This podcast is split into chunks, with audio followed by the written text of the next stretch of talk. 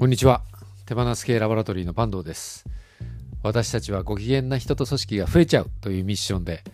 新しい働き方や経営スタイルを研究したり、経営を進化させるプログラムを開発しています。このラジオ日報は私の業務報告という感じで、ゆるくお送りしていきます。今、もうすぐ夜の10時なんですけど、いつも朝撮ってるんですけど、ちょっと今日は遅くなっちゃってですね、えー、朝と撮るタイミングを逃しております。ので、えーお酒も少し飲んでですね、えー頭が回ってるか回ってないか自覚ができない状態でございます。えー今日ですね、納豆、私いつも納豆が大好きで食べてるんですけど、杉本納豆っていう納豆をですね、この前買ってきてですね、それを食べたんですけど、どこで買ったかっていうと、有限会社人事労務さんという、私たちの顧問をしてもらってる社労士事務所事務所さんですね。浅草に、浅草にあるんですけども、先週ですね、金曜日に、たけちゃん、武井幸三さんと一緒に行ってきてですね、で、先方と、ミーティング兼ねて食事をさせてもらったんですけども、人事労務さんが、農業とそれからカフェを、運営もしててですね、のカフェで美味しい食事、お酒をごしごちそうになってですね、そこで扱ってた納豆ですね、買ったんですよね。わらの中で入ってて、今時ないじゃないですか。稲わらを使って納豆を作っててですね。1個250円ぐらいするんですかね。まあ納豆としては劇的に高いんですけど、まあでも250円なんで、プチ贅沢で、本当に美味しくてですね、なんかまあ、ま、豆の味もするし、苦味もあってですね、なんか苦味がいい感じだなと思って美味しくいただいて、今日はご機嫌でした。えそれとですね、最近私、ご機嫌になる瞬間が風呂の中なんですけど、え風呂風呂に浸かりながらですね、え漫画とか本とか読むのがすごいご機嫌な時間で、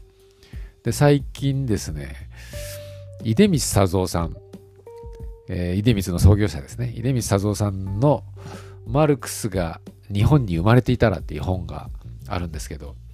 えこれがですね、激アツでですね、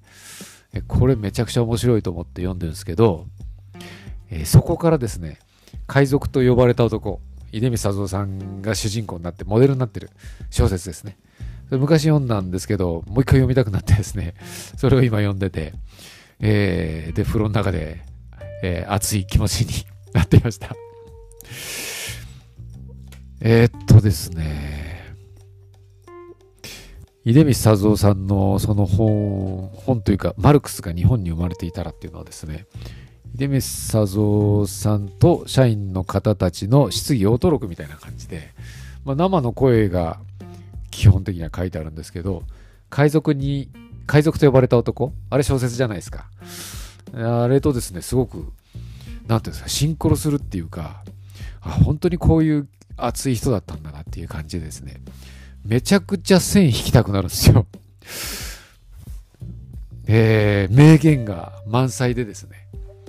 だから風呂の中では線が引けないんで、これは風呂に持ち込めないでですね、その代わり小説を、えー持って行ってで楽しんでいました。で、えーまあマルクスからつながるんですけど、資本主義ですね。古典ラジオっていうポッドキャストがあるのご存知ですかね。ポッドキャストでは日本で一番人気がある、えー番組だということで紹介されてます。私の今のポッドキャストはですね、まだ足元にも泳いで、及んでないというか、向こうの方が遅く始めたんですけど、あっという間に抜かされました。えー、その古典ラジオ、歴史を面白おかしく伝えてくれる番組でですね、私大好きなんですけど、そこでですね、資本主義をテーマにですね、話してる回があってですね、ポスト資本主義とは何かっていうところから、そもそも資本主義ってどういう特徴があるのかっていうことを話してる回があるんですけど、これですね、ぜひ、皆さんにも聞いてもらいたいし、共有したいです。これ私たちのご機嫌な組織づくりとか、え理想ですね。それともすごいつながると思うんですよね。で資本主義の特徴というのを古典ラジオに出て出られてる方がめちゃくちゃ研究してですね6つの特徴に絞ったって。いうふうに言ってて。でそれがですねすげえ面白くて。例えば1つ目は市場経済を前提としてるんだと。資本主義の特徴がですね。で2つ目は市場にとって儲かると思われる行動にしかインセンティブがないとかですね。それ、まあ、よくよく解説も含めて今日はなるほどって思うんですよね。まあ、そういったことが6つ挙げられてます。その中で私が一番そうだなと思ったのが、資本主義というのは持続的な、持続的に成長しなければならないという特徴を持っていると。そして成長というのは生産人口に比例してるんだと。だから人口が増え続けなくてはいけないという、まあ、そういう特徴を持ってるんだということで、資本主義というのは成長を前提してて、えー、それは、えー、生産人口に比例していると。つまり人が増え続けないといけないと。これはですね、本当そうじゃないですか。でですね、資本主義、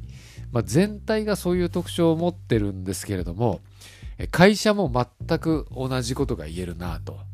いうふうに思ったわけです。まあ、資本主義の中で会社っていうのが誕生してるんで、まあ、当然だと思うんですけども、会社ってですね、えー、持続持続的に成長しなければならないって、まあ、思ってるじゃないですか。経営者は右肩上がりの成長を、まあ、するのが当たり前だっていうふうに思ってますよね。でそれを義務のように考えてる。で会社を成長させるためには、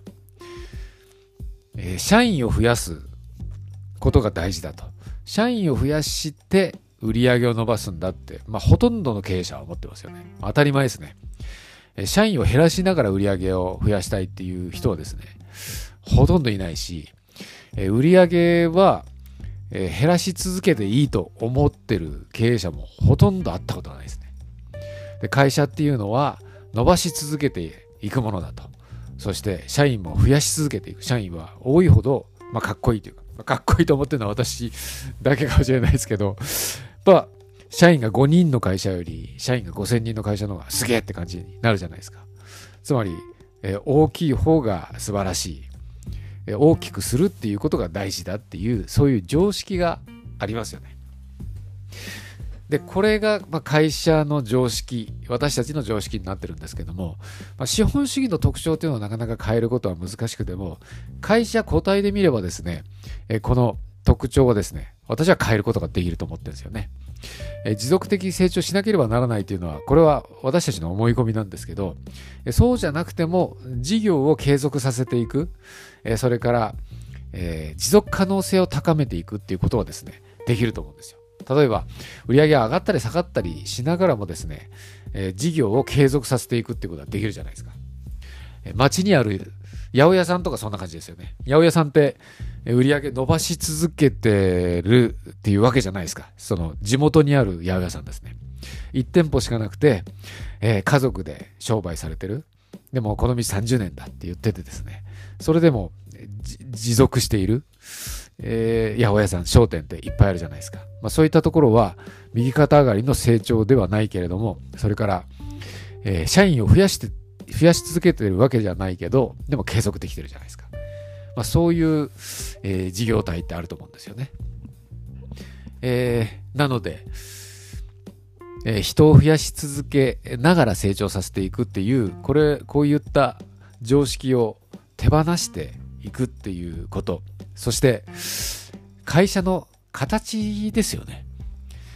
会社ってですね、ピラミッド型の組織になっていると、成長し続けないとですね、成り立たなくなるんですよね。ピラミッド型っていうのは上に行くほどとんがってくるじゃないですか。えー、社員をですね、えー、どんどん採用していくときにどうしても下の方、裾野が広い方を採用するじゃないですか。つまり若い人ですよね。を採用して育てていくと。育てていったら幹部になってもらうというときにですね、若い人全員が幹部になれないですよね。で若い人がですね、幹部になれなかったらやる気が落ちますよね。だから会社を大きくしていくえことでピラミッドを大きくしていって、え上の幹部のポストを増やしていくっていうことで、若い社員にも夢と希望を持たせることができるっていう、そういう構造になってるんですね。だから会社っていうのは、どこかでですね、事業そのものの価値で成長するというよりかは、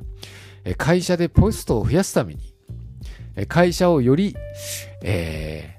ー、継続して発展させるためにですね、つまり社員にポストを与えたり、社員の給料を増やすために、会社を大きくさせていかなきゃいけばいかなければならないっていう、まあ、そういうスタンスになりやすいんですよね。それがピラミッド組織の特徴だと思うんですよ。